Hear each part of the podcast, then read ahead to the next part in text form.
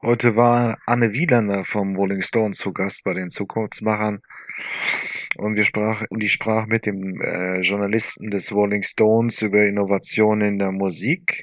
Es ging natürlich irgendwo auch um die Vermarktungsseite. Es hat sich vieles für die Jungen verändert. Spotify ist dominierend geworden, die ganzen Streaming-Angebote. Aber es gibt auch noch neue Formen und ist natürlich halt, wir kamen natürlich auch nicht um das Passwort des N-Worts herum, also oder des C-Worts herum. Corona spielte einfach eine Rolle. Es sind viele Innovationen passiert, die Konzerte in Autokinos und ähnliches. Wir haben ein bisschen über diese Lage gesprochen. Ja, dann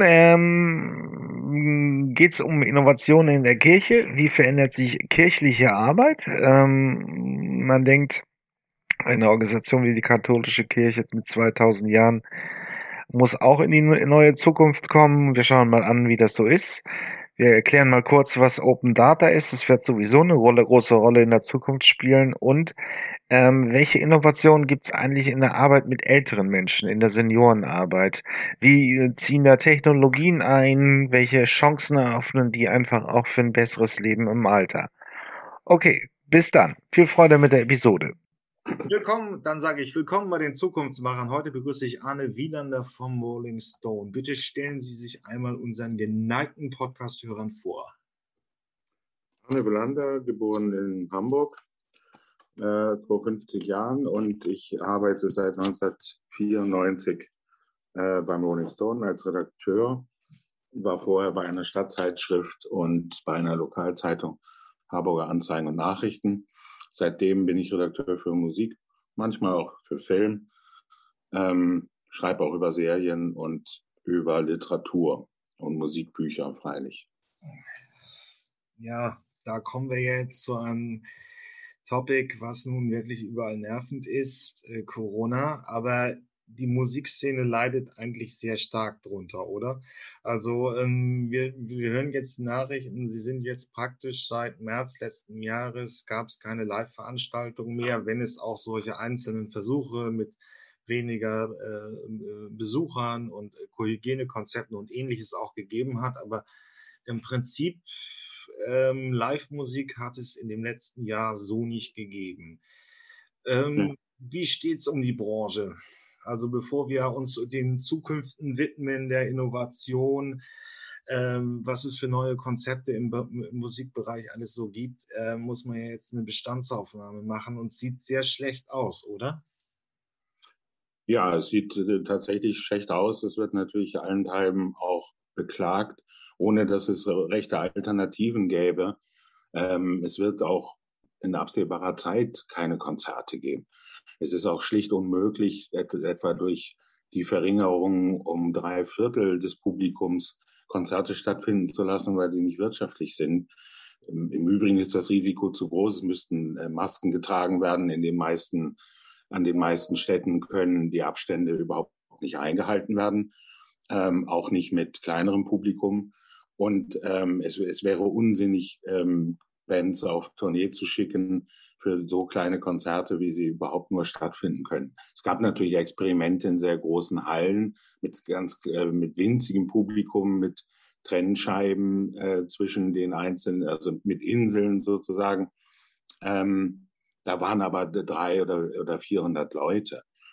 Dann gab es im letzten Jahr die Autokonzerte in Autokinos. Damit waren aber auch alle unzufrieden. Nicht nur können natürlich nicht sehr viele Autos da stehen, alle sitzen, also allenfalls 2 Leute im Auto und auf der Bühne gibt es nahezu keine Reaktion, abgesehen vom Hupen und von der Lichthupe. Und das wurde auch wieder eingestellt, weil es auch finanziell nicht ertragreich ist. Aber man muss sagen, es erscheinen noch immer so viele Platten wie stets. Es ist nicht so, dass weniger Musik gemacht wird. Im Gegenteil, es gibt jetzt all die Platten, die in der Isolation aufgenommen wurden im letzten Jahr. Im letzten Frühjahr, im Sommer, im Herbst sind noch Platten erschienen, die vorher aufgenommen wurden.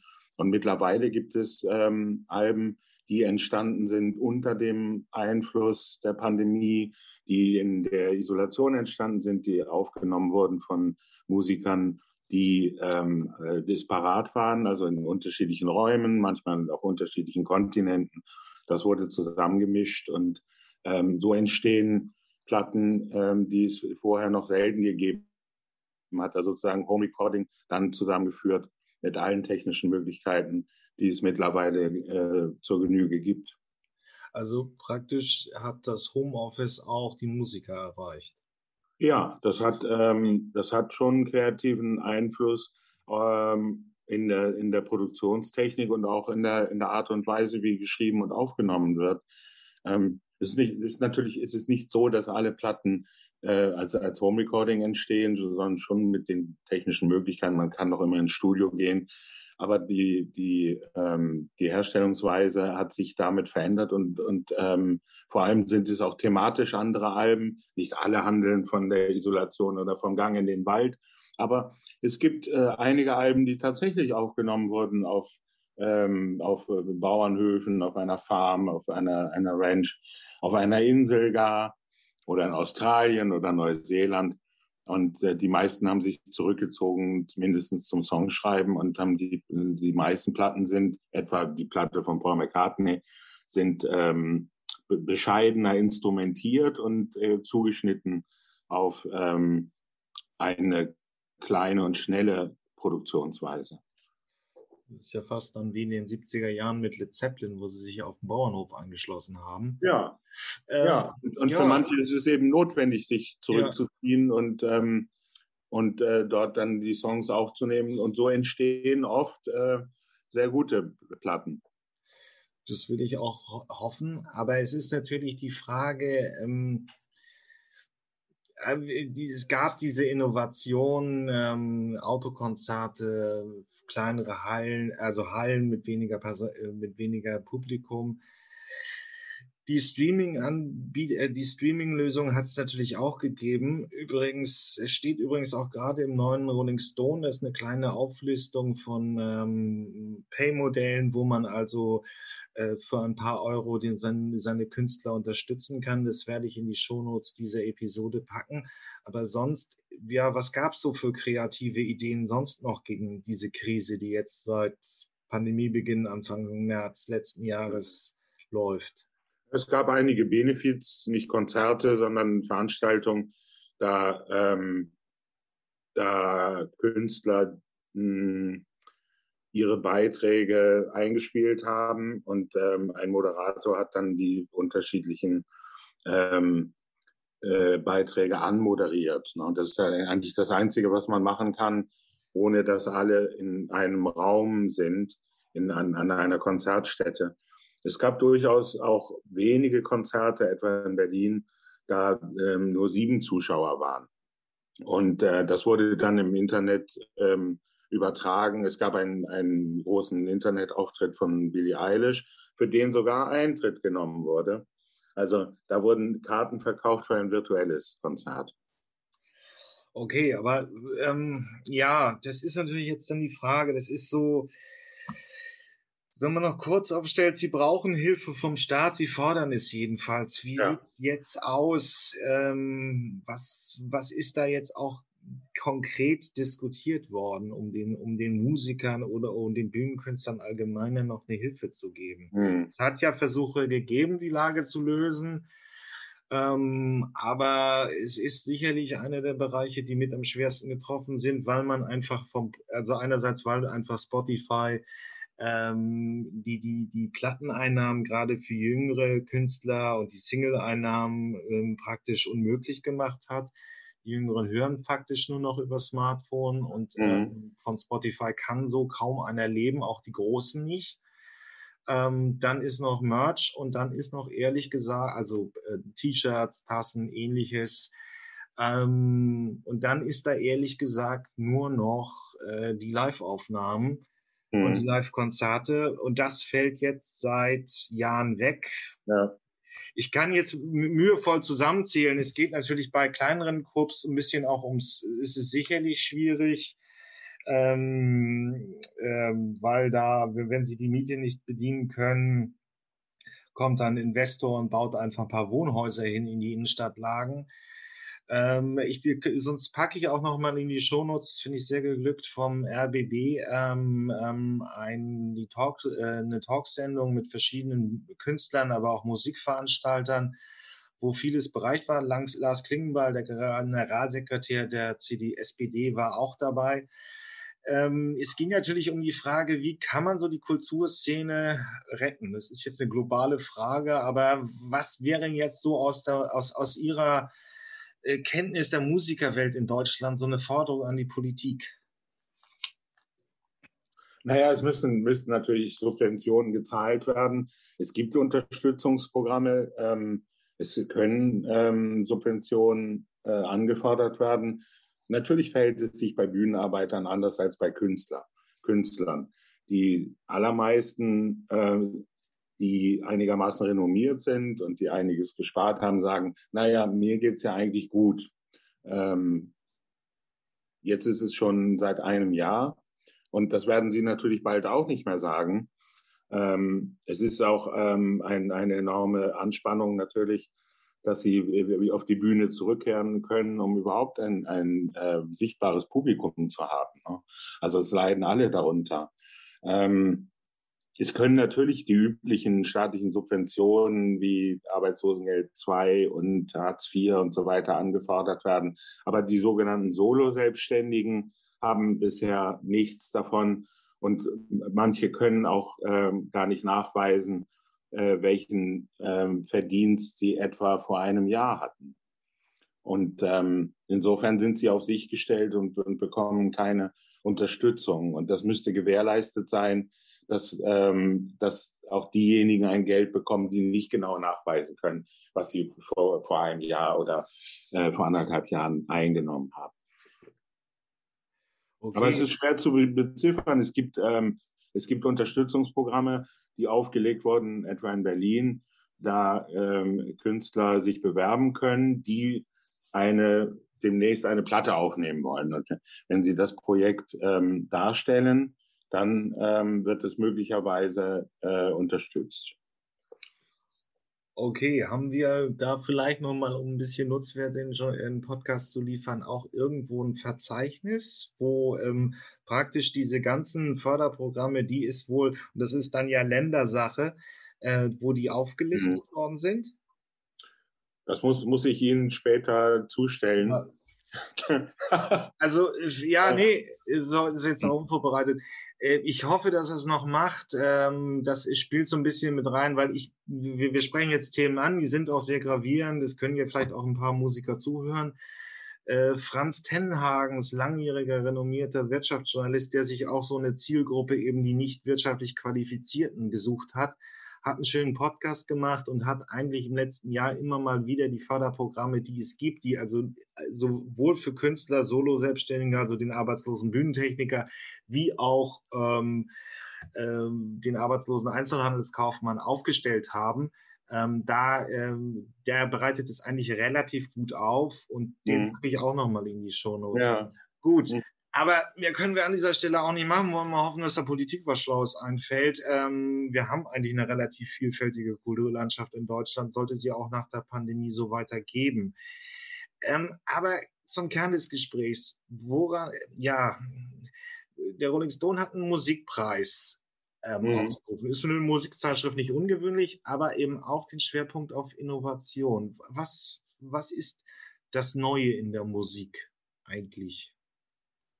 Es gibt immer wieder eine Fortschreibung, vor allem von elektronischer Musik, aber es gibt auch immer wieder Variationen traditioneller Musik. Wir haben bei diesem International Music Award beides berücksichtigt. Einerseits die traditionelle Musik, also Rock- und Popmusik, wie sie unsere Leser gewohnt sind. Zum anderen aber Formen, vor allem, sozusagen Artificial Intelligence in der Musik, ne? Also mit nie gehörten Instrumenten oder vielmehr nicht Instrumenten, sondern mit Pro Tools aufgenommen und mit technischen Möglichkeiten. Davon gibt es noch verhältnismäßig wenig.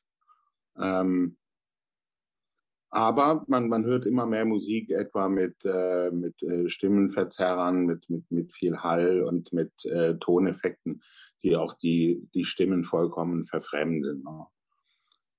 Ist allerdings für manche etwas befremdlich. Und es gibt noch nicht viele Platten, die so aufgenommen werden. Das eine Beispiel ist also Artificial Intelligence beziehungsweise künstliche Intelligenz. Mhm. Ja, man sieht jetzt halt so schon die Beispiele, wo irgendwie, Ranga Yogeshwar hat es mal vorgespielt, ein Stück, das seine Tochter gespielt hat und eins, das von der KI gespielt worden ist am Klavier. Ich würde als auch Laie da keinen Unterschied mehr raushören. Wird die künstliche Intelligenz also den Künstler überflüssig machen? Also wenn es nur noch darum geht, einer Maschine zuzuhören? Nein. Es ist jetzt so ein bisschen so eine Catchphrase des Journalismus. Und natürlich ist die künstliche Intelligenz auch noch nicht so weit. Und ich weiß auch nicht, wie komplex die Songstrukturen sind, die das machen kann. Ja. Also natürlich sind die Podcasts voll, dass die künstliche Intelligenz uns übernehmen wird. Das wäre ich jetzt erstmal froh, wenn sie mir eine vernünftige Empfehlung bei Amazon, wenn ich einkaufe, liefert. Aber wie weit ist die Technik? Was kann die? Kann die einen Künstler komplett ersetzen oder spielt sie nur vielleicht sauberer ein Stück der klassischen Musik nach? Ja, es gibt tatsächlich schon Systeme, die klassische Musik nachspielen. Aber der Künstler wird natürlich nicht ersetzt. Er muss das ja programmieren. Also es muss ihm einfallen und dann kann er die Gerätschaften programmieren und das aufnehmen. Also der Autor verschwindet nicht, der Sänger verschwindet zum Teil. Also man hört etwa bei Billie Eilish eine stark verfremdete Stimme. Und das hat es aber früher auch gegeben bei Divo und sicher bei Kraftwerk etwa. Und das wird jetzt mehr. Also die Stimme, den guten Gesang hört man weniger auf Popalben. Aber das, was so die sogenannte handgemachte Musik ist mit Gitarre und Gitarrenrock und dergleichen, das wird immer noch in derselben Weise hergestellt. Punkrock. Eine Weile hieß es, es gäbe kaum noch Gitarren, junge Leute würden keine Gitarren lernen. Jetzt gibt es eine neue Punkrock-Generation in Großbritannien, die erste Innovation seit 15 Jahren etwa. Ist richtig, aber nochmal zurück zur künstlichen Intelligenz. Natürlich macht ein Musiker mit Instrumenten Musik, mit dem Klavier, mit der Gitarre oder was auch immer. Welche Möglichkeiten bietet denn jetzt die künstliche Intelligenz mehr im kreativen Ausdruck? Also kann man auch einfach sagen, ich könnte jetzt, sagen wir mal, ein Konzert mit, ich will die Berliner Philharmoniker nachspielen lassen, ich setze mich einfach ran und programmiere eine KI, die 100, 200 Instrumente irgendwie abbilden kann und dann könnte ich einfach sagen, ich bin der neue Mozart und entwickelte komplexe Symphonien, oder kleiner gedacht, dass man sagt, ich bin alleine, ich habe keine Freunde, die mit mir eine Rockband gründen wollen, dann entwickle ich mittels KI einfach ich spiele das Schlagzeug und der Rest der Instrumente, Keyboard, Gitarre und so weiter wird eben von der KI übernommen. Ich glaube, es ist das Zweite, das wird schon gemacht, das kann gemacht werden. Man hat Programme, da kann man am Laptop alles komponieren. Und bei verhältnismäßig einfachen Songs wird das auch schon gemacht. Also es wird das Schlagzeug programmiert oder abgerufen, ein bestimmter Beat. Es wird darüber gesungen, es wird eine Keyboard-Spur gespielt. Es gibt natürlich Simulationen auch von Bass, von Blasinstrumenten, Flöte und dergleichen. Also das ist schon möglich. Und in solche Heimproduktionen werden zum Teil wenigstens als Demos schon angefertigt. Dann wird es im Studio noch verfeinert. Ne? Okay. Aber Musiker sind eigentlich nicht darauf angewiesen, mit einer Band zu proben. Es gibt viele, die zu Hause sitzen und alles alleine aufnehmen. Etwa der deutsche Musiker, der sich Schiller nennt, der macht alles allein. Der hat aber verhältnismäßig so Synthesizer, wie man sie schon aus den 80er Jahren kennt.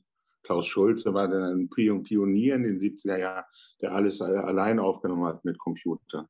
Tangerine Dream. Mhm. Ist so ein bisschen das Can-Umfeld oder ist Can, ne? Also ist ja noch eine relativ bekannte deutsche Band. Ja. Oder im Avantgarde-Bereich ist sie relativ bekannt. Ja, die haben aber noch sehr viel zusammengespielt und mit Rhythmusinstrumenten und so weiter. Aber Kraftwerk ist natürlich immer die Blaupause. Ja. Dass man das gar nicht weiß, wer sich nicht genau weiß, wer sich dahinter verbirgt, welche Instrumente die spielen, wer das eigentlich komponiert hat. Und die sind dann vollkommen verschwunden hinter den Musikstücken. Und das war damals natürlich das Innovative, das dann mit einiger zeitlicher Verzögerung auch richtig erkannt wurde. Das war ja auf Anhieb nicht sehr erfolgreich in Deutschland. Und gilt heute ja als die größte musikalische Errungenschaft in Deutschland seit Beethoven oder dergleichen. Man muss vielleicht nochmal sagen, Kraftwerk gilt als auch Kraftwerk ist eigentlich eine kleine Band aus Düsseldorf, die aber als Wegbereiter der elektronischen Musik galt. Das waren in den 70er Jahren gegründet und damals waren es noch, das müssen Sie besser wissen, noch Synthesizer oder die Vorläufer der Synthesizer, das dann durch die Welle der PCs in den 70er, 80er Jahren irgendwie praktisch anfingen, so Techno zu befruchten und daraus eine riesige, ganze Welle der elektronischen Musik draus kam. Aber das basiert eben auf Kraftwerk. Und ja, ich packe auch nochmal für den Musikline ein kleines Stück, nehmen wir mal Autobahn oder das war auch so wahnsinnig, das ist der Journalismus. Sie haben ja auch mal ein Stück über Atomenergie gemacht, 1975, ein Jahr vor dem, noch lange bevor Tschernobyl oder Harrisburg. Ja. Und da hatten sie schon Themen gesetzt, die damals auch sehr ungewöhnlich waren. Ja. Vor genau 40 Jahren erschien die Platte Computerwelt mit einem kleinen, niedlichen Computer auf dem Cover.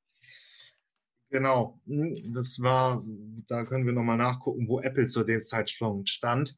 Nur dann die große andere Welle. Ich weiß nicht, was ich davon halten soll, aber Autotune oder praktisch diese Stimmenverzerrer. Mhm. Können Sie es vielleicht noch mal kurz zu dem Laien erklären, was es ist? Aber es hat natürlich auch gerade im Rap sehr große Bedeutung gehabt. Mhm. Was technische... mit der Musik, sagen wir, von vor 30 Jahren? Mhm. Ja, da gab es natürlich auch schon Hall-Effekte und dergleichen Produktionsmittel. Aber man hört heute oft die totale Verfremdung eines Gesangs, denn ja, Autotune ist ein Aufnahmesystem, das es ermöglicht, dass das, was man auf der Gitarre spielt, korrigiert wird. Und genauso bei Keyboards etwa. Mit anderen Worten, es ist nicht mehr so schwierig, selbst zu spielen, weil so viel korrigiert wird. Und die Stimmenverzerrer beim Autotune sind so, dass das Stimmen vollkommen anders klingen. Also man könnte sagen, es klingt immer wie durch einen Tunnel. Also es klingt wie durch einen Tunnel oder in einer Hallkammer. Und die Töne werden sehr lang gezogen und verfremdet. Und deshalb entsteht bei manchen R&B-Songs, oder früher hätte man gesagt Disco, entsteht der Eindruck eines extremen Künstlichen. Und das wird für Club- und Disco-Musik oft verwendet. Und man hört also sozusagen nicht mehr die eigentliche menschliche Stimme. Aber grundsätzlich gilt es jetzt nicht. Also die Rockstars unserer Zeit, ja, wer ist es denn noch? Vielleicht Kings of Leon oder ähnlich. Mhm. Da ist die Stimme noch so, wie man sie eigentlich aus dem Rockbereich auch kennt. Aber, ja, natürlich. Aber es gibt auch eine schöne Vergleiche, wenn man es im Netz rumsurft, wie Kollegah ohne Autotune und wie Kollegah mit Autotune. Das ist ein Gangster-Rapper, der in der Gegenwart sehr erfolgreich ist, sich anhört. Das ist ein kompletter Unterschied.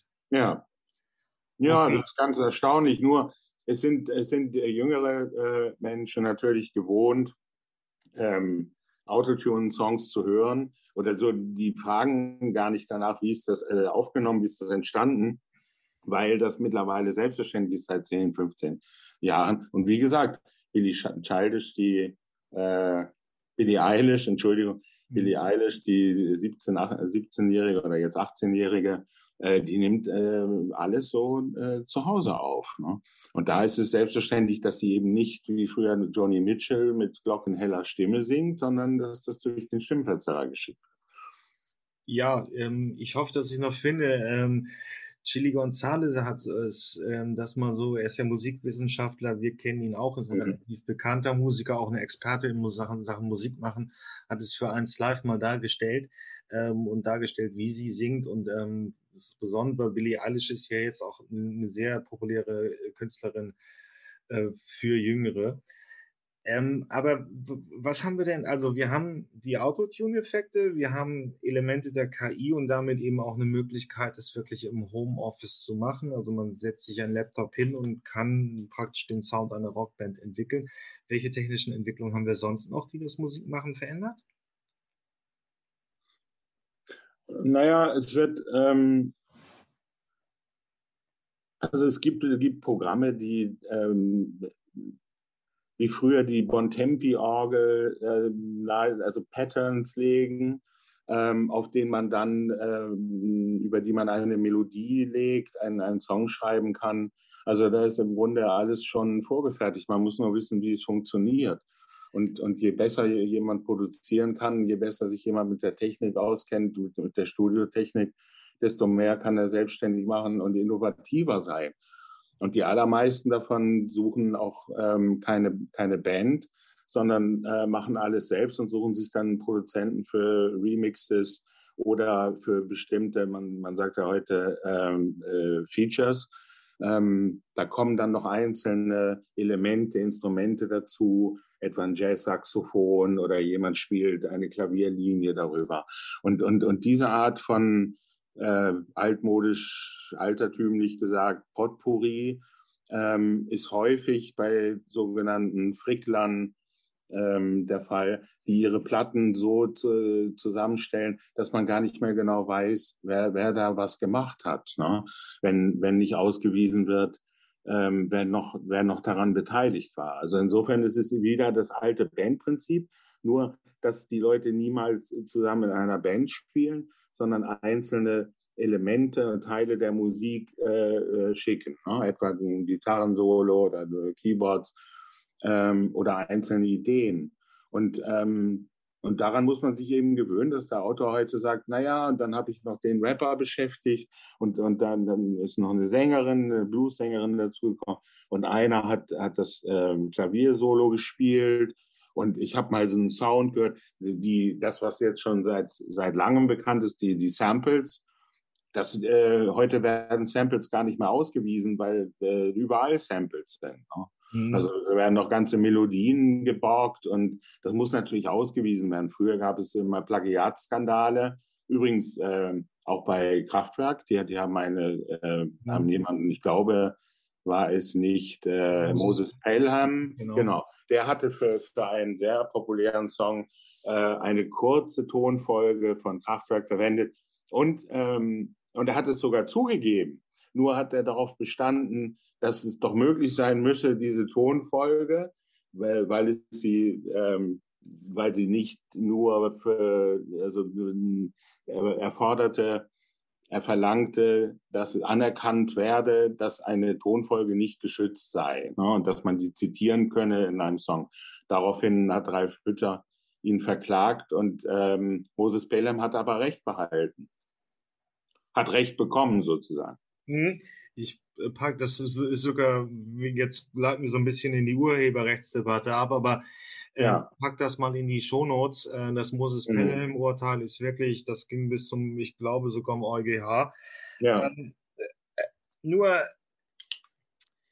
und wenn man jetzt sich jetzt immer macht, dann bleiben für mich noch zwei Fragen übrig. Welches Musikgenre ist heute besonders innovativ und welches ist es überhaupt nicht? Es ist jetzt vielleicht so ein bisschen eine spätpubertäre Frage. Ich höre coolere Musik. Musiker dürfen sie das ja nicht fragen. Die sagen, wenn Max Giesinger seine Musik fühlt, dann muss er das singen. Ja, das gibt auch andere mal, dann soll er was anderes fühlen. Aber wo sind heute wirklich, in welcher Genre sind auch wirklich sehr starke Innovationen? Also man sucht sie seit vielen Jahren im Hip-Hop und da finden sie auch statt. Kendrick Lamar etwa, Billie Eilish haben wir schon genannt. Da ist nicht ganz klar, welches Genre das ist. Also das ist schon etwas Neuartiges. Auch im R&B findet man immer wieder etwas. Und ich würde sogar sagen, dass da, wo man die Innovationen nicht vermutet, nämlich etwa bei Taylor Swift, also bei sehr erfolgreichen Künstlern, dass man gerade da, dass einerseits die Tradition aufgenommen wird und die auch bei Lana Del Rey übrigens. Und andererseits gibt es eine ganz neue Form der Produktion. Und das ist einfach sehr gut gemacht. Und viele Leute, die jünger sind, kennen die Vorbilder gar nicht und hören die Musik eben wie zum ersten Mal, ohne alle Referenzen. Und das sind ja Künstlerinnen, die 30 und 35 Jahre alt sind. Okay. Und dann die große Rockmusik ist irgendwie mehr nur so immer noch die weißen Mittelschichtsjungs, die wütend über die Welt sind. Also da passiert nicht relativ wenig. Ja, das sind musikalisch lässt es sich natürlich nicht neu erfinden, aber es gibt jetzt eine neue Generation, die radikal und oft mit sehr großem musikalischen Wissensschatz etwa den Punkrock fortschreibt, Metal-Musik oder Hardcore, das, was man in den 80er Jahren kannte. Die sind oft besser ausgebildet. Früher galt er für Punkmusik auch nicht immer zu Recht, dass es Dilettantismus sei und 3-Akkorde-Musik, etwa bei den Ramones, die auch stolz darauf waren. Zugleich gab es aber natürlich in der New Yorker New Wave-Szene auch Talking Heads etwa und Television. Und das waren wahrlich keine Dilettanten. Und das wird in unterschiedlicher Weise wieder stärker aufgenommen. Also seit dem Britpop Mitte der 90er Jahre bis Ende der 90er Jahre gab es kaum nennenswerte Musik aus England. Und jetzt gibt es wieder einige junge Bands, auch also alte Nörgler und Mopperer wie Sleaford Mods, die genau diese Rübelmusik und das Schroffe wieder pflegen. Also es kommt alles irgendwie immer zurück und manches wird vorangetrieben, auch etwa durch die Nostalgie von Lana Del Rey, die sich auf die 50er Jahre auf Hollywood bezieht und eine ganz neue Form gefunden hat. Es sind vor allem Frauen, die mit bemerkenswerten Alben in den letzten Jahren hervorgetreten sind und die alle sehr erfolgreich geworden sind. Beyoncé, Rihanna, Lana Del Rey, Eilish, Taylor Swift. Dann komme ich praktisch zu meiner zweiten Frage. Muss man auch einfach eine gewisse musikalische Vorbildung haben, um solche Innovationen zu erkennen? Weil ich hätte als klassischer Rock- oder Indie-Konsument nicht unbedingt Lana Del Rey und schon gar nicht Taylor Swift für innovativ gehalten. Wobei, also, wie soll man das jetzt ja mal klassifizieren? Ist es Pop, ist es soulig und so weiter? Und man ist in dieser Musikströmung auch nicht zu Hause. Und dann kann man aber auch neue künstlerische Ansätze nur sehr schlecht erkennen. Ja, na, es ist eigentlich eine Frage der Erfahrung oder wie viel man schon gehört hat. Die meisten Menschen werden sich dafür so ohnehin nicht sehr interessieren, ja, das stimmt. Ob das innovativ ist oder ob man dergleichen schon gehört hat, wenn sie es denn hören und wenn es ihnen gefällt. Es war ja auch nie, denke ich, in den 60er Jahren wurde lange nicht darüber nachgedacht, ob das, was die Beatles machen, innovativ ist.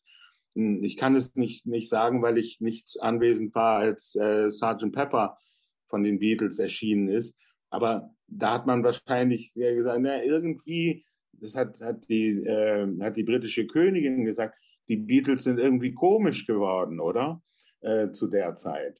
Aber vor allem, weil sie eben anders aussahen und Fantasiekostüme anhatten und weil es musikalisch eben auch anders klang. Dennoch war das eine enorm erfolgreiche Platte. Also da war kein Befremden. Und ein Jahr später erschien das Weiße Album, das einigermaßen traditionell aufgenommen wurde. Das war noch erfolgreicher. Und da hat aber keiner gesagt, die Beatles sind doch eigentlich die größte Experimentalband der 60er Jahre, was natürlich auch nicht stimmt. Es gab schon Soft Machine und dergleichen.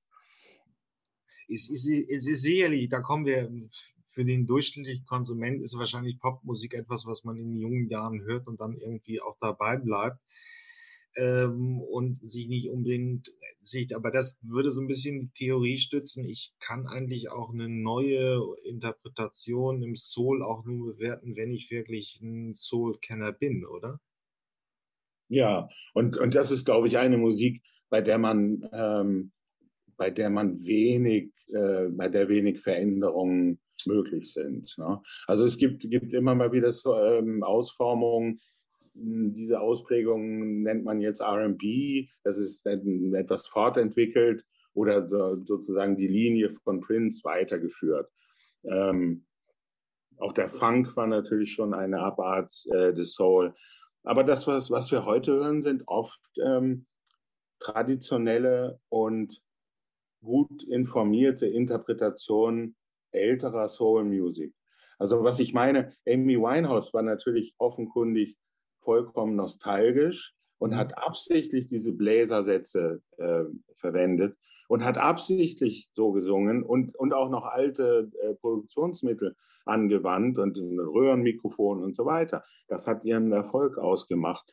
Und es würde auch niemand sagen, etwa bei Adele, dass sie irgendeine Innovation eingeführt hätte. Und vor Jahren machte das den Erfolg von Adele aus, dass sie das gute alte Lied und den Gesang wieder eingeführt hat und mit dem allergrößten Erfolg an 10 Millionen Alben verkauft. Wenn ich es nun mal in meinen Kontext übersetzen will, Amy Winehouse ist ja leider auch von uns gegangen, aber beide waren ja so Vertreterin des Retro-Souls und auch so bei Amy Winehouse auch mehr von der Optik her. Sie sah ja aus wie verfängt in den jungen Jahren. Also sie hat sich ein bisschen so inszeniert wie eine 60er-Jahre-Soul-Größe. Das galt dann auch als Retro-Soul. In dem Jahrzehnt hat uns auch Fiat die neuen Aufguss vom 500 gegeben. Also die 2000er waren halt, ja, da war das Alte wieder en vogue und man hat im Prinzip hinter den technischen Möglichkeiten produziert, um zu klingen wie in den 60er Jahren. Und das war dann einfach sehr, sehr erfolgreich. Aber es war eigentlich nicht die Ausnutzung aller technischen Möglichkeiten. Nö, das war eine absichtliche Reduktion und das ist natürlich immer auch eine Attitüde und eine Haltung und ein Stil. Und auch bei Adele war es so, am Anfang dachte man, naja, singt gut und ganz schöne Lieder. Niemand glaubte, dass sie so populär werden würde. Also man weiß es am Anfang nicht. Und dann gab es überhaupt kein Halten mehr. Mhm. Und ich glaube, es gibt nahezu keine Wohnung, in der eine Frau lebt, in der nicht eine Platte von Adele ist oder in der wenigstens immer mal wieder Musik von Adele gehört wird. Das ist richtig. Es ist immer irgendwo so die kulturelle Zuschreibung auf einen kreativen Prozess, inwiefern sie da Technik nutzen oder nicht. Aber dann auch zum Abschluss. es geht ja nicht nur um die Musik als solche, es geht ja auch um Festivalerlebnisse oder Konzerterlebnisse. Wir kennen jetzt die Welle dann aus den 60er Jahren, wo es dann populär war, meinetwegen noch aus den 50ern, wenn man genau ist, mit Elvis Presley. Das heißt, da vorne steht jemand und macht Musik, aber es hat sich ja doch auch einiges verändert. Es gibt neuere Festivalkonzepte, die so ein bisschen indoor sind, also dass man wirklich irgendwie eine Freizeitanlage nimmt und dann Musiker auftreten lässt. Es gibt Festivals, die sich eher an Publikum über 40 richtet und nicht mehr unbedingt an die ganz Jungen. Es gibt aber auch eine ziemliche Zersplitterung des Musikgeschmacks. Also es gibt heute auch noch Festivals für Soul-Liebhaber und für Jazz-Liebhaber, die der Laie kennt Herbie Hancock, aber da gibt es auch noch ganz andere, speziellere Künstler. Und die treffen sich, es gibt dann die Metal-Szene, die sich in Wacken trifft. Es ist also so eine Zerfaserung des Musikhörens oder des gemeinschaftlichen Musikhörens. Und eben, ja, es erreicht heute auch ältere oder andere gesellschaftliche Schichten. Ja, es sind ja immer noch die da, sozusagen, die in Woodstock und auf der Isle of Wight waren. Oder auf Fehmarn vielmehr in Deutschland. Mhm. Die sind auch noch da und manche gehen noch immer zu Festivals. Plötzlich hat mir jemand geschrieben, der 1970 auf Fehmarn war. Und der hat auch da wieder hat der üblichen Geschichtsschreibung widersprochen und sagte, naja, also so viel gemeckert wurde gar nicht über Jimi Hendrix, weil er so kurz gespielt hat. Wir waren schon alle eigentlich begeistert. Ne? Mhm. Und der hat das eben erlebt und der sagt, ja, das ist zu spät gekommen, hat nicht so lange gespielt, das Festival ging schon lange, war vielleicht auch nicht so inspiriert. Aber wie glücklich waren wir, dass Jimi Hendrix, das war das letzte Konzert von Jimi Hendrix. Und also es können auch 60- und 70-Jährige zu Konzerten gehen, die sich immer noch für Musik interessieren. Die werden wahrscheinlich nicht vielleicht gehen sie sogar zum Metal-Festival. Wacken geht ja weit hinaus über die bloße Metal-Gemeinde, ist ein allgemeines Ereignis geworden. Rock am Ring ist auch ein allgemeines Ereignis, eher für junge Leute natürlich, weil das auch enorm anstrengend ist. Deshalb gibt es jetzt Indoor-Festivals, gibt es kleinere Festivals, Jazz-Festivals gab es immer. Da werden nun wenige junge Leute sein, obwohl es auch eine neue Jazzwelle aus London gibt. Und ja, die Zersplitterung, es gibt nicht mehr nur das Rock-Festival, bei dem alle auftreten, von Bluesrock bis Hardrock, sondern das sind schon genau zusammengestellte Programme und da muss überlegt werden, sind es etwa die Kings of Leon, sind es Arcade Fire oder sind es die Toten Hosen, die Ärzte, sind es die Scorpions, sind es Iron Maiden und so weiter. Ne? Und dafür gab es aber einen riesigen Markt und der liegt brach seit dem vorletzten Jahr. Und das ist richtig ärgerlich, wenn immer gesagt wird, es gibt aber beim Fußball 56.000 Arbeitsplätze. Hier gibt es mindestens 50.000 Arbeitsplätze insgesamt. Ich müsste die Wirtschaftszahlen, das finde ich auch ein bisschen ungerecht. Beziehungsweise die Zahlen weiß ich jetzt auch nicht mehr genau, wie Lufthansa gerettet worden ist, waren ein paar Milliarden, das sind 70.000 Arbeitsplätze und im ganzen Musikbetrieb, die aber auch sehr zerfasert sind es sicherlich 1 Million, wenn nicht mehr. Insgesamt ja, mit allem, was dranhängt, das ist enorm. Also die Kulturbranche übertrifft, glaube ich, weiß es nicht mehr genau, aber übertrifft manche andere Branche, die angeführt wird.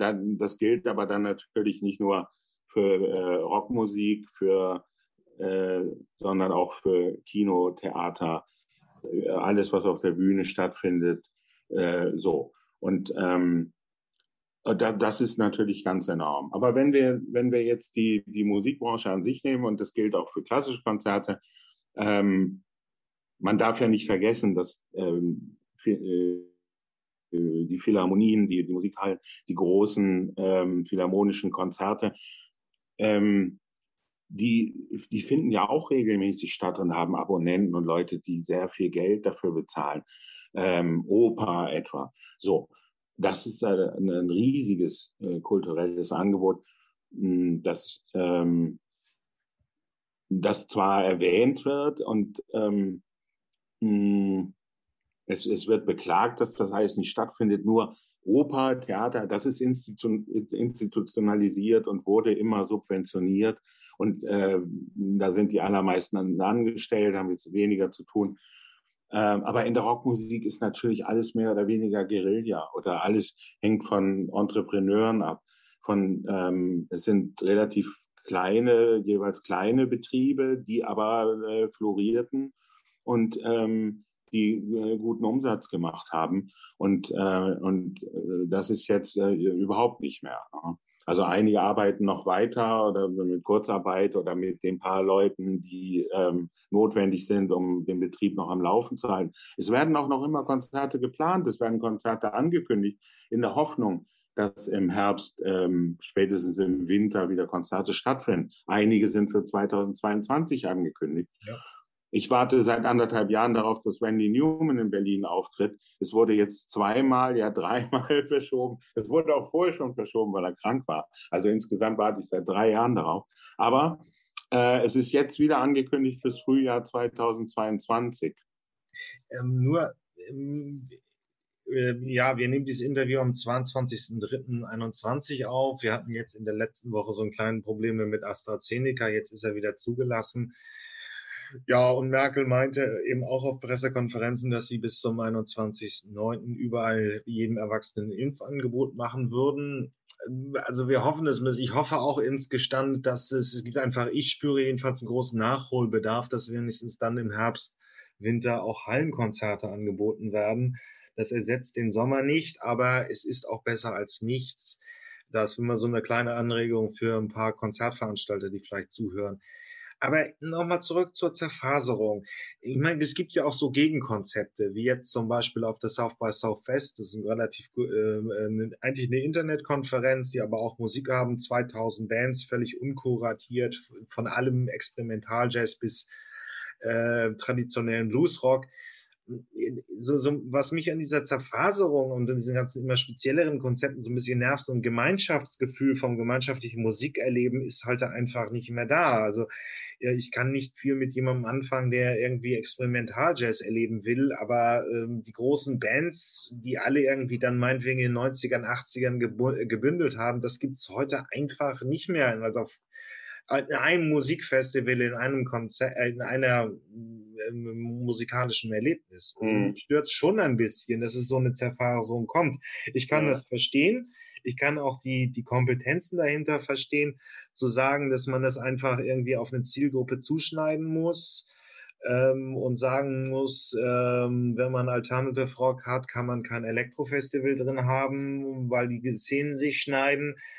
Aber schade ist es trotzdem irgendwo ein bisschen, oder? Ja, also es gibt noch die ganz großen Bands, es gibt noch AC/DC, es gibt noch U2, es gibt noch Depeche Mode, es gibt auch noch Bruce Springsteen, Neil Young und so weiter. Aber es ist wahr, man konnte sich einigen, entweder auf AC/DC oder auf KISS. Man ging zu R.E.M., man ging zu Depeche Mode. Ich habe vor einigen Jahren noch erlebt bei einem Festival Radiohead. Da dachte ich, naja, das ist eine populäre Band, aber es war das Lollapalooza Festival in Berlin. Mhm. Aber ist das nicht ein bisschen gewagt, am allerletzten Abend Radiohead spielen zu lassen? Da verlieren sich doch wahrscheinlich 20.000 Menschen auf dem Gelände oder vielmehr 10.000. So, riesiges Gelände. Am späten Nachmittag ging ich dorthin, die Sonne schien.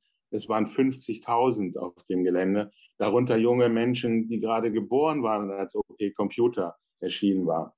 Und das war verblüffend. Also ich bekam ganz hinten an den Buden gerade noch einen Platz, an dem ich, wenn auch angerempelt, stehen konnte.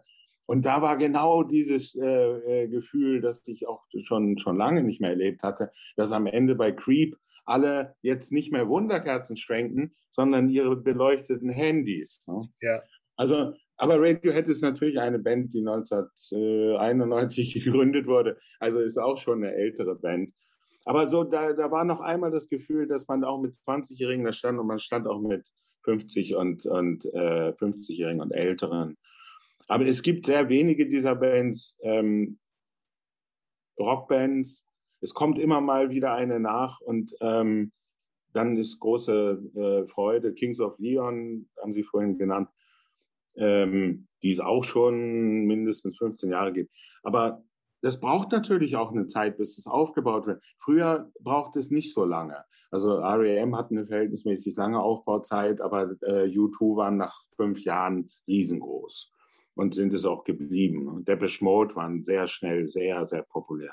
Ja, es ist halt der Punkt, dass man einfach mit dem Internet heute immer sich das durch Algorithmen oder durch eigenen Geschmack sich das Prinzip selber bauen kann. Und deswegen sind diese größeren Bands, ja, Radiohead ist 30 Jahre unterwegs, diese großen Catch-all-Bands, die alle irgendwo kennen und wo alle dann auch gemeinschaftliches Erlebnis haben, das wird immer weniger. Oder sehen wir bei anderen nochmal irgendwo das große Potenzial?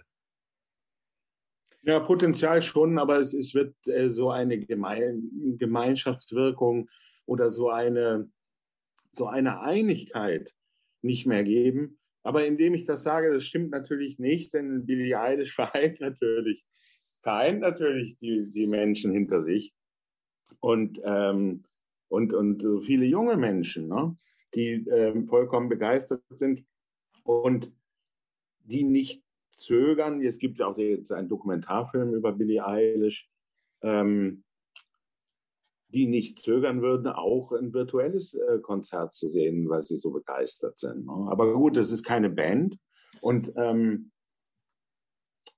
eine so gewaltige Band wie Led Zeppelin oder die Eagles in dieser Art wird es wahrscheinlich nicht mehr geben mit einer solchen Gefolgschaft, da von jeder Platte 10 Millionen verkauft werden. Ja.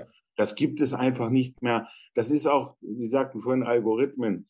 Mit den Algorithmen ist es gar nicht mehr möglich. Also Adele erscheint vielleicht auch auf allen Bildschirmen, aber so wer hat noch eine Vorliebe für Mainstream-Pop oder so? Wird Mainstream-Pop dann angezeigt? Also eine Band wie Fleetwood Mac oder eine Band wie die Eagles oder eine Band wie die Doobie Brothers oder so?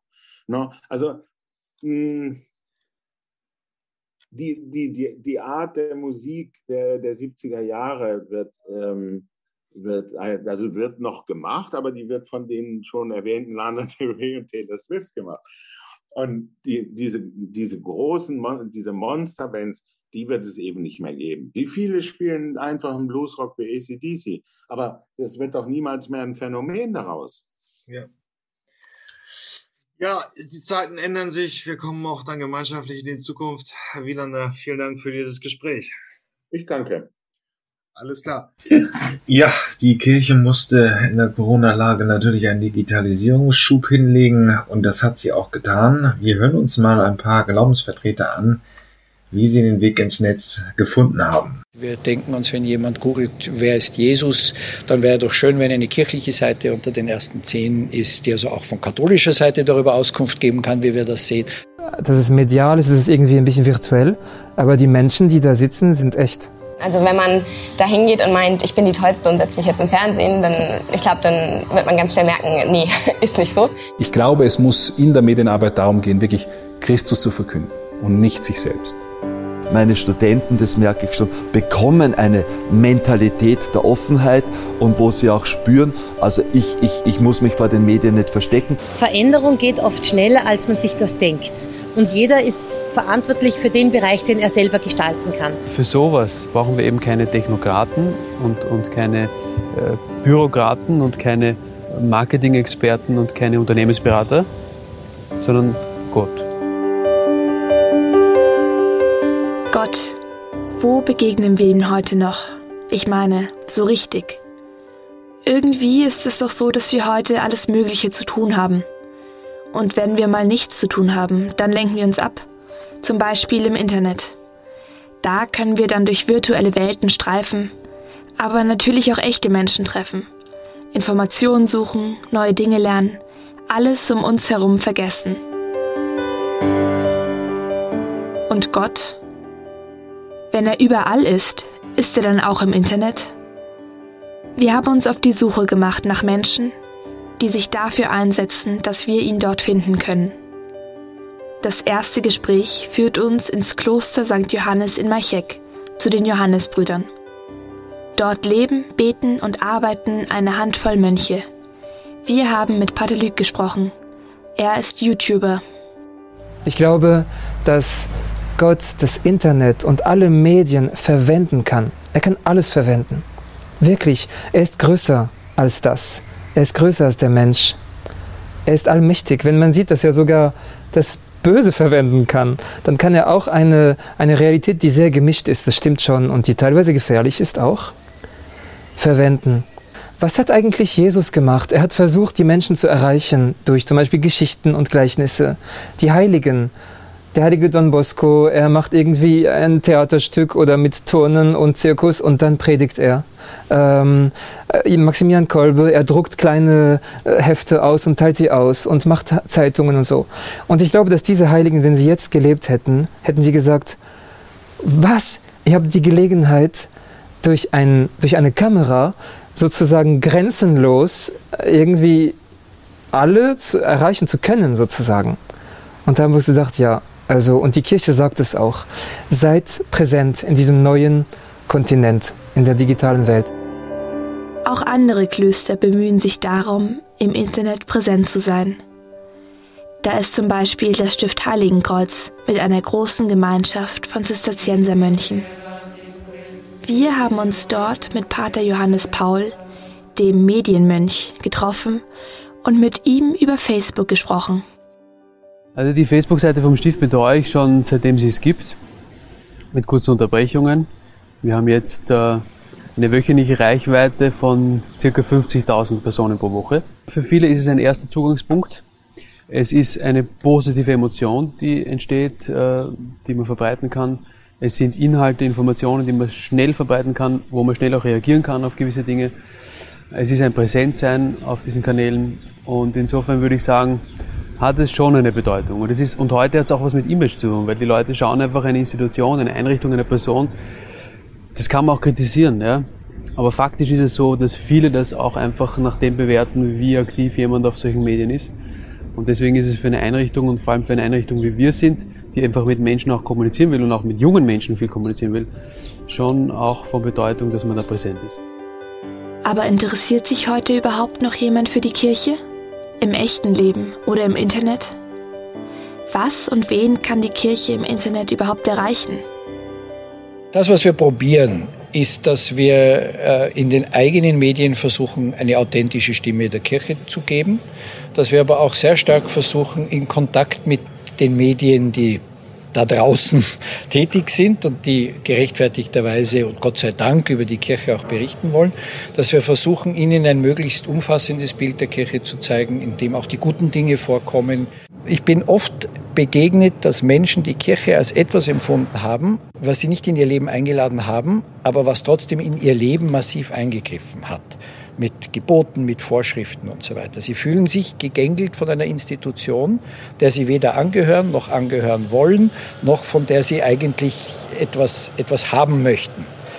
Und wenn man hier klar machen kann, dass es nicht darum geht, die Welt erziehen zu wollen, sondern von dem berichtet, was einem selber widerfahren ist, nachdem wir können nicht schweigen von dem, was wir erlebt haben, dann kehrt sich das bei dem Gesprächspartner auch um.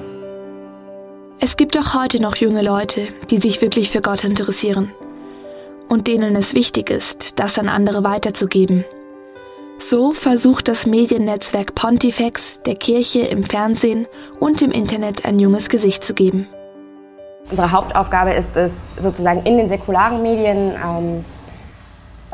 die christliche, die katholische Position zu vertreten. Also das ist unsere grundsätzliche Aufgabe, aber wir haben das mittlerweile auch sehr ausgebreitet. Wir haben auch Veranstaltungen zu verschiedenen Themen, wo wir besonders junge Leute einladen, dass sie sich über gerade so schwierige Themen, die von der Kirche oder die von vielen eben diskutiert werden, so die typischen Themen Zölibat, Frauenpriestertum, aber auch viel weitergehend. Wir hatten jetzt Veranstaltungen zu Christentum und Islam. Oder zur Kirchensteuer. Also diskutierte Themen, dass eben gerade junge Menschen sich fundiert damit auseinandersetzen können und sich eine Meinung bilden können.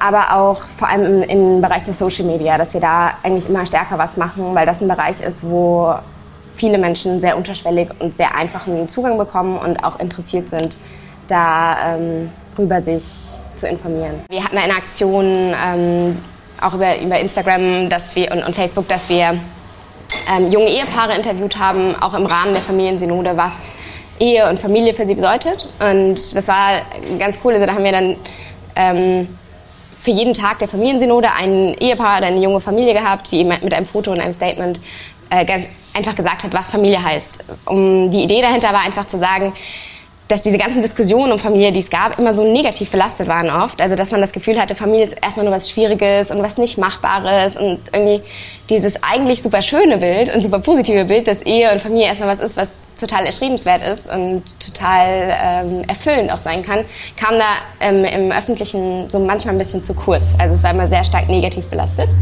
Und die Idee war eben zu sagen, wir zeigen, hey, es geht auch anders. Im Wienerwald gibt es an einer Hochschule ein Videostudio, das sich eigens darauf spezialisiert hat, katholische Inhalte für das Fernsehen und das Internet zu produzieren. Das Team überträgt Messen und Gebetsstunden, zeichnet Vorträge und Interviews auf und bildet Katholiken in der Medienarbeit aus. Also wir haben in unserer Studiotätigkeit zwei große Säulen, so erkläre ich das immer. Die eine ist die Ausbildung. Wir wollen, dass die Theologiestudenten, die hier in Heiligenkreuz studieren, sowohl vor als auch hinter der Kamera wissen, sich zu bewegen, wissen, richtige Antworten zu geben, wissen, auch sozusagen die Message, die Botschaft an den Mann zu bringen, an die Frau zu bringen, die hinter dem Fernsehgerät, hinter dem Internet, hinter YouTube sitzt.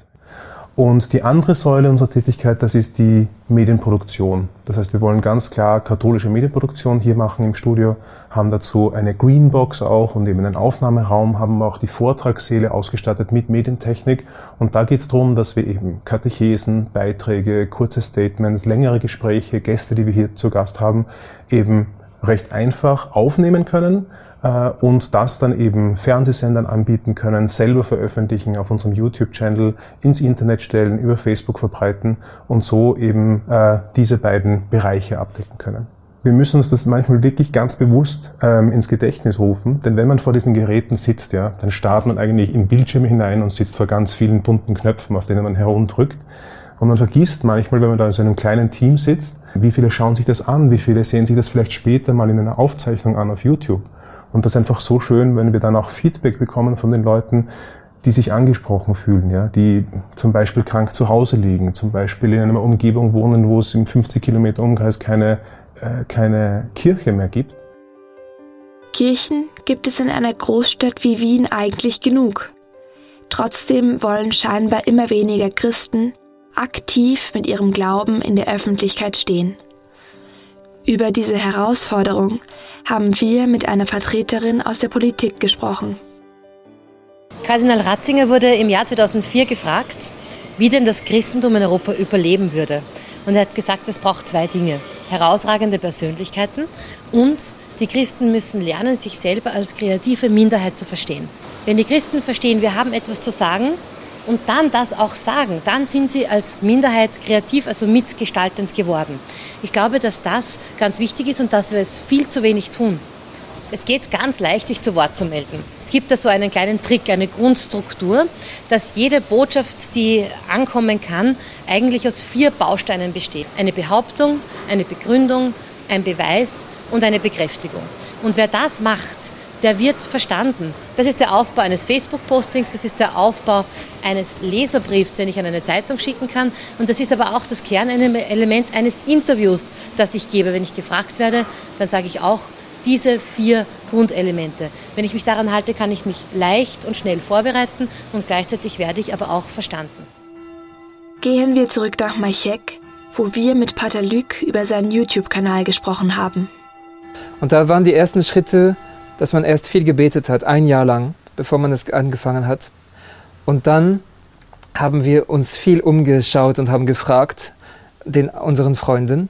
Und dann war die technische Ausbildung, das war echt nicht einfach, weil ich habe gesagt, okay, ich versuche das.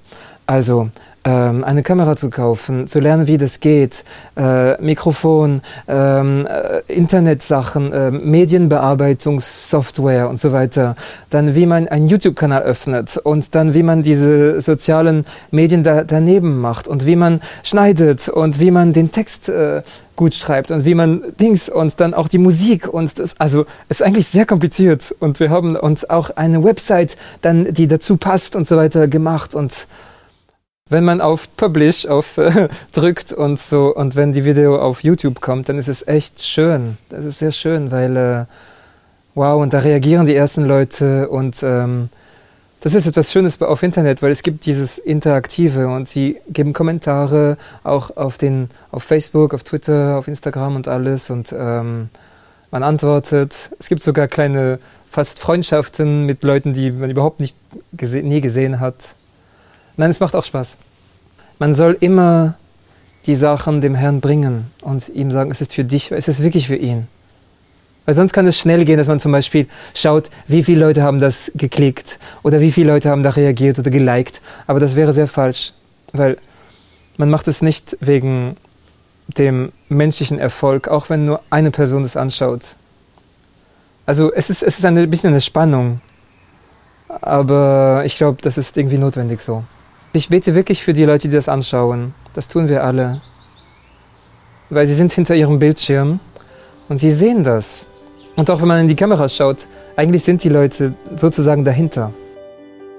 Ein bekanntes Gesicht in der katholischen Medienwelt ist der Priester Pater Johannes Maria Schwarz. Er ist vor allem für seinen 3MC, eine Serie von 3-minütigen Comics zum Katechismus, der Lehre des katholischen Glaubens, bekannt, aber auch für eine Reihe anderer katholischer Kurzfilme, Abenteuerfilme und Medienprojekte. Duc in altum heißt es, nicht? Fahrt hinaus. Dieses in diese Kanäle hineinzufahren ist ein Hinausgehen in die Welt, dort, wo viele Leute sind, wo ich Menschen erreichen kann. Aber das ist noch nicht Seelsorge. Das ist ein Schritt dorthin, Menschen zu gewinnen für eine Begegnung mit Gott. Aber erst dort, wo der Mensch ein Stück weit sich von dort dann auch zurückzieht, in diese Wüste geht, die wir brauchen, in diese Stille, die wir brauchen, um Gott zu begegnen. Im Alten Testament, im Neuen Testament, die Propheten sind immer in die Wüste gegangen, weil es dort ruhig ist. Und ich habe das selbst in der Wüste erleben dürfen. Diese Stille ist eine, die unglaublich voll ist mit einer Gegenwart. Und in diese Stille, die beginnt bei uns eigentlich im Normalfall schon ein Stück weit dort, wo man das Handy nicht mehr anstecken kann und der Fernseher nicht mehr läuft, dort beginnt für uns schon Stille. Weil wir rausgenommen werden aus dem Feuerwerk der Sinne und aus dem Feuerwerk von all dem, was da ist.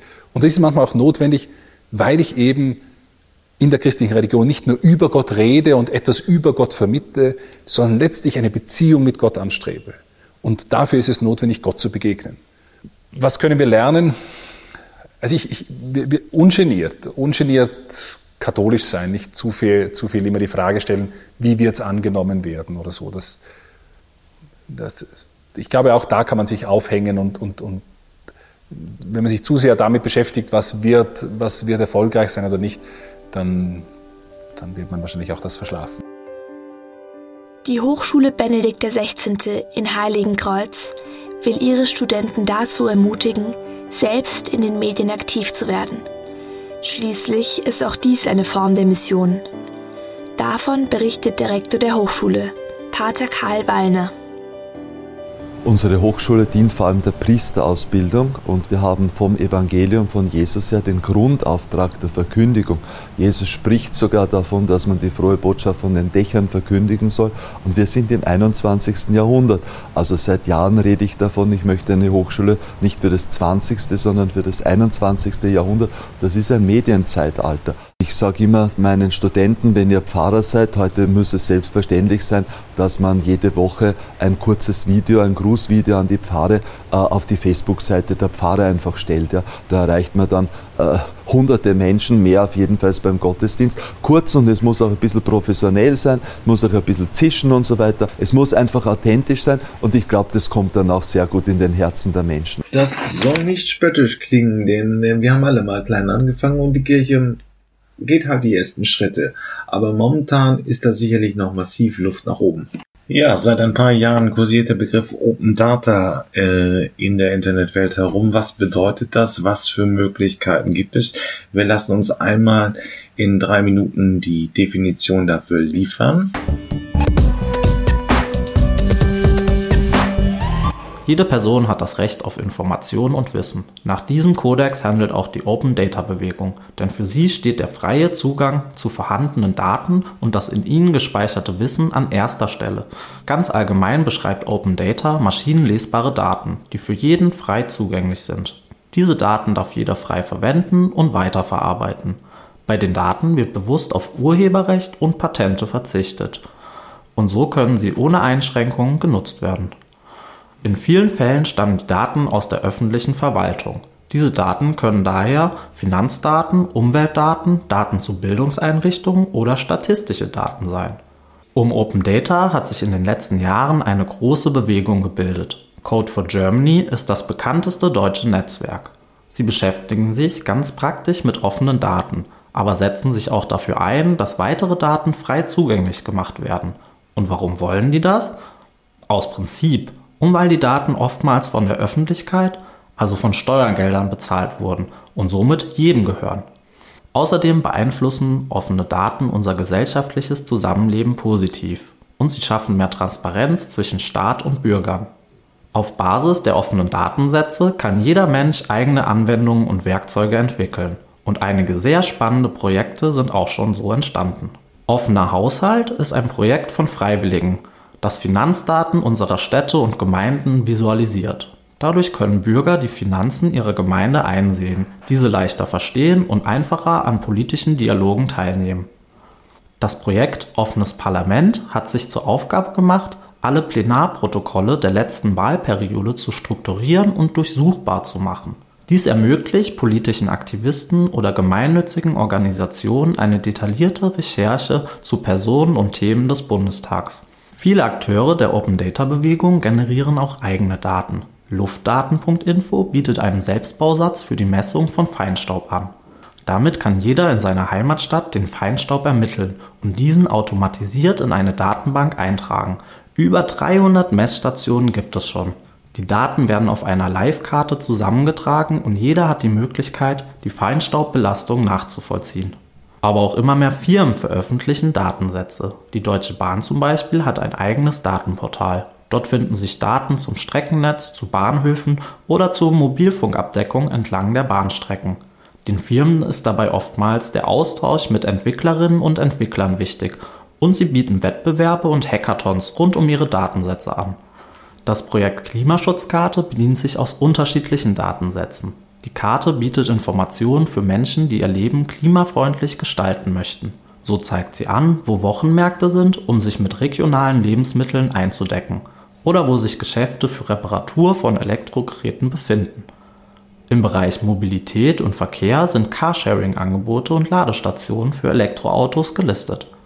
Auch bei diesem Projekt darf jeder mitmachen und entsprechende Orte auf der Karte eintragen. Code for Germany ist in viele kleinere regionale Gruppen aufgeteilt. In den sogenannten OK-Labs gibt es regelmäßige Treffen. OK steht dabei für Open Knowledge, also offenes Wissen. Dort arbeiten die Open-Data-Aktivistinnen und Aktivisten an Anwendungen und Visualisierungen für ihre jeweilige Stadt. Die OK-Labs sind deutschlandweit in 26 Städten vertreten und auch für dich eine gute Anlaufstelle, um Unterstützung für deine Open-Data-Projekte zu finden. Wir schauen uns das mal im Beispiel des Tourismus an. Da kriegt man auf dem Smartphone alle Informationen, die man irgendwie brauchen kann, wenn man irgendwie die Elbphilharmonie in Hamburg besuchen will. Wetter, Restaurants in der Nähe. Das ist eben durch die Open Data möglich gewesen, dass wir wirklich komplett informiert werden können. Und solche Anwendungen wird es wahrscheinlich bald immer mehr geben. Aber sie basieren eben auf Open Data Anwendungen. Ihre Angebote sollten auf eine standardisierte Art und Weise mit Meta-Informationen beschrieben werden und offen zur Verfügung gestellt werden. Darauf können dann alle wichtigen Akteure zugreifen, sodass Ihr Gast über jeden Kanal genau die Information abrufen kann, die er in einer bestimmten Urlaubssituation braucht. Ihre Daten können so im virtuellen Raum flexibel zusammengestellt und mit anderen Daten in Beziehung gesetzt werden. Es bilden sich sogenannte Wissens- bzw. Knowledge-Graphen. Ein Beispiel. Ein Gast macht einen Ausflug zur Elbphilharmonie. Dank der Verknüpfung von Standortdaten, Wetterbedingungen, Verkehrslage und der aktuellen Urlaubssituation des Gastes wird diesem mit Hilfe von Anwendungen, die auf künstlicher Intelligenz beruhen, der optimale Tagesablauf vorgeschlagen. Alle ihre Angebote, die strukturiert und offen vorliegen, können dann ebenfalls angezeigt werden. Denn sie können direkt von einer Vielzahl von Anwendungen genutzt werden. Von Suchmaschinen wie Google, Sprachassistenten wie Alexa oder auch von Reise-Apps für Nischenangebote und vielen weiteren Anbietern. Wir verfügen gemeinsam über eine Fülle wertvoller Angebote und Leistungen für unsere Gäste, damit Reisende diesen Schatz auch in Zukunft überall dort finden können, wo sie digital nach Informationen suchen. Müssen wir die Aufbereitung unserer Daten anpassen. Dafür müssen wichtige Voraussetzungen erfüllt werden. Die Daten müssen mit einer einheitlichen Auszeichnungssprache wie schema.org beschrieben und offen lizenziert werden. So stehen sie allen und überall zur Verfügung. Ja, das Open Data wird uns sicherlich noch begegnen.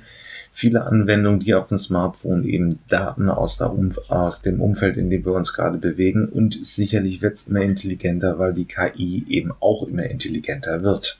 Ja, unsere guten alten Senioren, es werden ja immer mehr und auch, fangen wir mal mit dem Kind an, sie sind heute schon sehr viel digitalisierter als noch vor 10, 15 Jahren. Das hat sich auch bei älteren Menschen durchgesetzt, dass das Digitale sehr nützlich sein kann. Wir hören uns ja erstmal eine Studie an und dann gucken wir an, was auch noch wirklich in der Zukunft kommt, also welche Technologien unseren Älteren das Leben etwas erleichtern können. Der Wunsch älterer Menschen, am digitalen Leben teilzuhaben, wächst. Mehr als die Hälfte der über 60-Jährigen in Deutschland ist bereits online. Dies hat eine repräsentative Studie des Deutschen Instituts für Vertrauen und Sicherheit im Internet ergeben. Ja, also ich habe ein Tablet, ich habe aber noch keinen Internetanschluss, kriege jetzt aber einen und habe auch einen, Laptop habe ich auch, nutze ich auch mit CD-ROM für bestimmte Sachen, so, aber eben mache ich das ganz gezielt nur. Auf der einen Seite gefällt mir die schnelle Information, die man bekommt, das finde ich also ausgezeichnet, wovor ich wirklich Angst habe, dass irgendwann jemand alles über uns weiß. Auch für Ältere wird das Internet immer wichtiger. 52% der über 60-Jährigen sind bereits online. Gleichzeitig gehören 48% und damit mehr als 10 Millionen Menschen in Deutschland zu den Offlinern. Für sie wird die Teilhabe am gesellschaftlichen Alltag immer schwieriger, je mehr Dinge nur noch online zu erledigen sind. 83% der 60- bis 69-Jährigen sind online. Mit zunehmendem Alter wird dieser Anteil jedoch Jahr für Jahr geringer. Gehört bei den Anfang 60-Jährigen nur eine Minderheit zu den Offlinern, beträgt ihr Anteil in der Altersgruppe ab 70 schon mehr als die Hälfte. Bei den über 80-Jährigen sind es schließlich rund 90%, die das Internet nicht nutzen. Ich habe da Probleme mit, ja. Mache ich mir Sorgen. Was ist es, wenn Leute alt werden und die können das auch? Wir haben gar kein Interesse mehr, das zu lernen. Alles ist nur digital, digital, digital, digital. Es ist verrückt. Auf jeder Feier, wo man ist, die Jugendlichen oder die Halbjugendlichen oder Halberwachsenen, nur Smartphone, Smartphone, Smartphone. Immer mehr Dinge spielen sich im Internet ab. Alltagsorganisation, Erledigungen, Kommunikation mit Familie und mit den Bekannten. Soziale Teilhabe wird auf Sicht ohne digitale Teilhabe nicht möglich sein. Deshalb möchten auch immer mehr über 60-Jährige die digitalen Angebote für sich nutzen. Viele von ihnen können das allerdings nicht ohne Hilfe. Für uns älteren Leute ist es nicht so praktisch. Ich überhaupt nicht. Mein Mann, meine Kinder, ja, aber ich überhaupt nicht. Das macht mir manchmal Angst. Ich komme ja nun auch noch aus einer anderen Generation, ne? Und das ist mir unheimlich, aber ich habe einen Laptop und ich habe mich auf Windows 10 eingeübt, aber es war wirklich schwierig für mich. Der Anteil der Smartphone-Nutzer unter den über 60-Jährigen hat sich innerhalb der letzten 4 Jahre versechsfacht. Besonders wichtig sind ihnen Messenger-Dienste, weil sie ermöglichen, mit der Familie, mit den Kindern und Enkelkindern in Kontakt zu bleiben. Computer, Smartphone, digitales TV, alles. Alle technischen Geräte sind vorhanden, auch zu Hause, also wunderbar alles. Smartphone benutze ich seit meinem letzten Geburtstag, der rund war. Und seitdem versuche ich damit klarzukommen. Da ich aber Kinder und Enkelkinder habe, habe ich da Hilfestellung. Und das gefällt mir gut, weil wie gesagt, über Google sofort die Informationen finde ich klasse. Das gefällt mir. Für mich ist es ein spannendes Zeitalter. Wir kommen irgendwie nicht drum herum um die ganze digitale Welt. Und irgendwie macht es auch Spaß, immer wieder was Neues zu entdecken und mitzuhalten. Das Smartphone habe ich in der Tasche. An meinem Arbeitsplatz stehen 3 PCs. Zu Hause habe ich einen. Kommen wir jetzt wirklich zu Hightech, und das sind diese Pflegeroboter. Die haben auch in den letzten Jahren immer Zukunftspreise abgewonnen. Fraunhofer hat entwickelt, andere haben entwickelt. Diese kleinen Roboter werden im Haushalt wahrscheinlich in ein paar Jahren auch Einzug halten, weil sie den älteren Menschen noch länger ein selbstbestimmtes Leben ermöglichen. Und wir hören uns das mal von der Deutschen Welle genauer an. Kommen wir jetzt wirklich zu Hightech, und das sind diese Pflegeroboter. Die haben auch in den letzten Jahren immer Zukunftspreise abgewonnen. Fraunhofer hat entwickelt, andere haben entwickelt.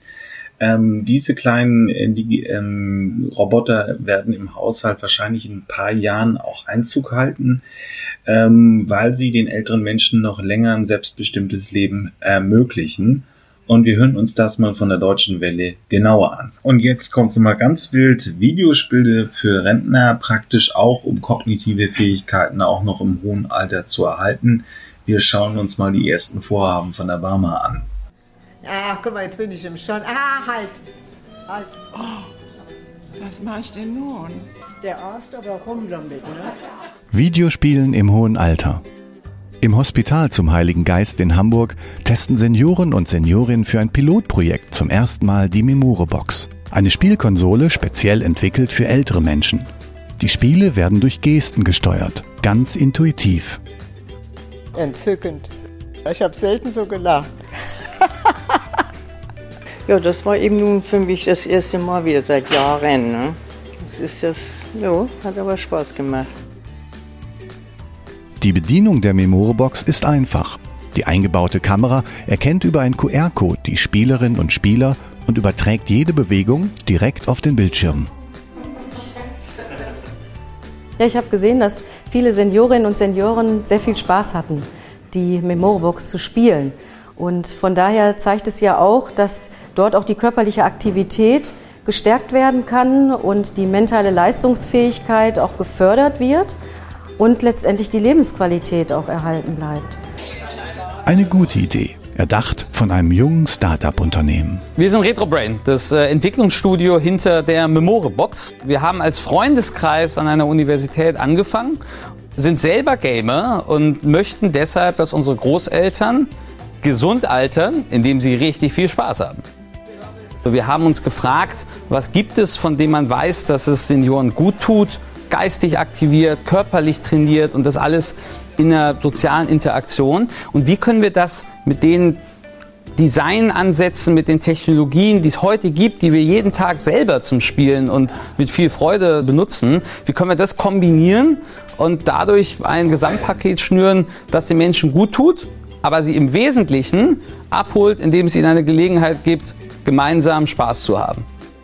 Also mehr als ein Zeitvertreib und mit einer hohen Erwartung an den Nutzen im Pflegealltag. Unsere Einschätzung ist die, dass durch diese Förderung der Teilhabe und der kognitiven Leistungsfähigkeit eigentlich die Pflegebedürftigkeit später einsetzt, als sie heute tut. Und dadurch es auch zu einer Entlastung im laufenden Betrieb kommt, einerseits, aber auch die Menschen zufriedener sind, die durch uns betreut werden, weil sie ganz einfach am Gemeinschaftsleben weiterhin teilnehmen können. Im Projekt sollen die Videospiele als sinnvolle Ergänzung zu den bestehenden Aktivitäten erprobt und erforscht werden. Geh hier hin, was will ich denn nicht auf dem Schotter? Ja, das hätte ich gemacht. Für die Barmer GEK sind digitale Angebote ein wichtiger Baustein für die Prävention in stationären Pflegeeinrichtungen. Sie setzt deshalb auf die Zusammenarbeit mit jungen Unternehmen. Ja, das war's. Und es wird ein weiteres Thema auch in dieser Podcast-Reihe bleiben, weil die Gesellschaft immer mehr überaltert und der technologische Bedarf wird immer größer. Und wir müssen immer gucken, welche Technologien jetzt was für ältere Menschen leisten können. Ja, heute geht's nach Frankreich auf der Future Sounds Liste. Ich habe ja eigentlich immer einen Schwerpunkt im Alternativ-Indie-Bereich gehabt. Aber den deutsch-französischen Chanson mochte ich auch immer sehr. ist ja auch merkwürdig, warum das in Frankreich funktioniert. In Deutschland ist der Schlager immer irgendwie, ich will nicht sagen peinlich, aber nur plumpe Unterhaltungsmusik, Liebe, Sehnsucht und hast du nicht gesehen. Es liegt wohl auch am Songwriting der Franzosen. Ich habe mal die großen Klassiker raufgepackt. Wir haben Jacques Brel, wir haben Gilbert Picot und der Spatz von Paris, Edith Piaf.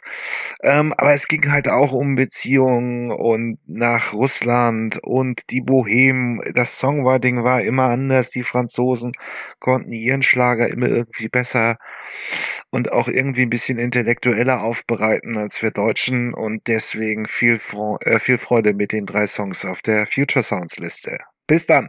Ja, das war's mit den Zukunftsmachern diese Woche. Mir hat Spaß gemacht. Und wenn ihr irgendwelche Themenvorschläge, Ideen habt oder einen Interviewpartner sucht, meldet euch einfach unter jürgen.fahrt@elektroautovergleich.org. Sonst bewertet mich gut, das wäre nett. Und bis zum nächsten Mal. Tschüss!